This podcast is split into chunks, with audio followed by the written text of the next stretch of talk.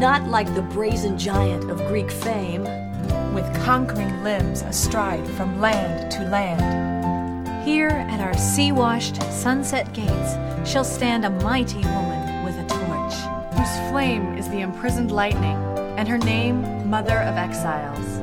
From her beacon hand glows worldwide welcome.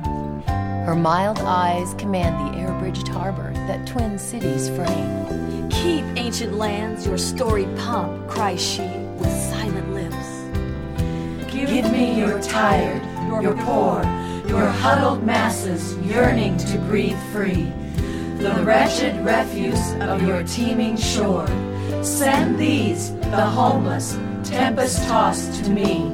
I lift my lamp beside the golden door.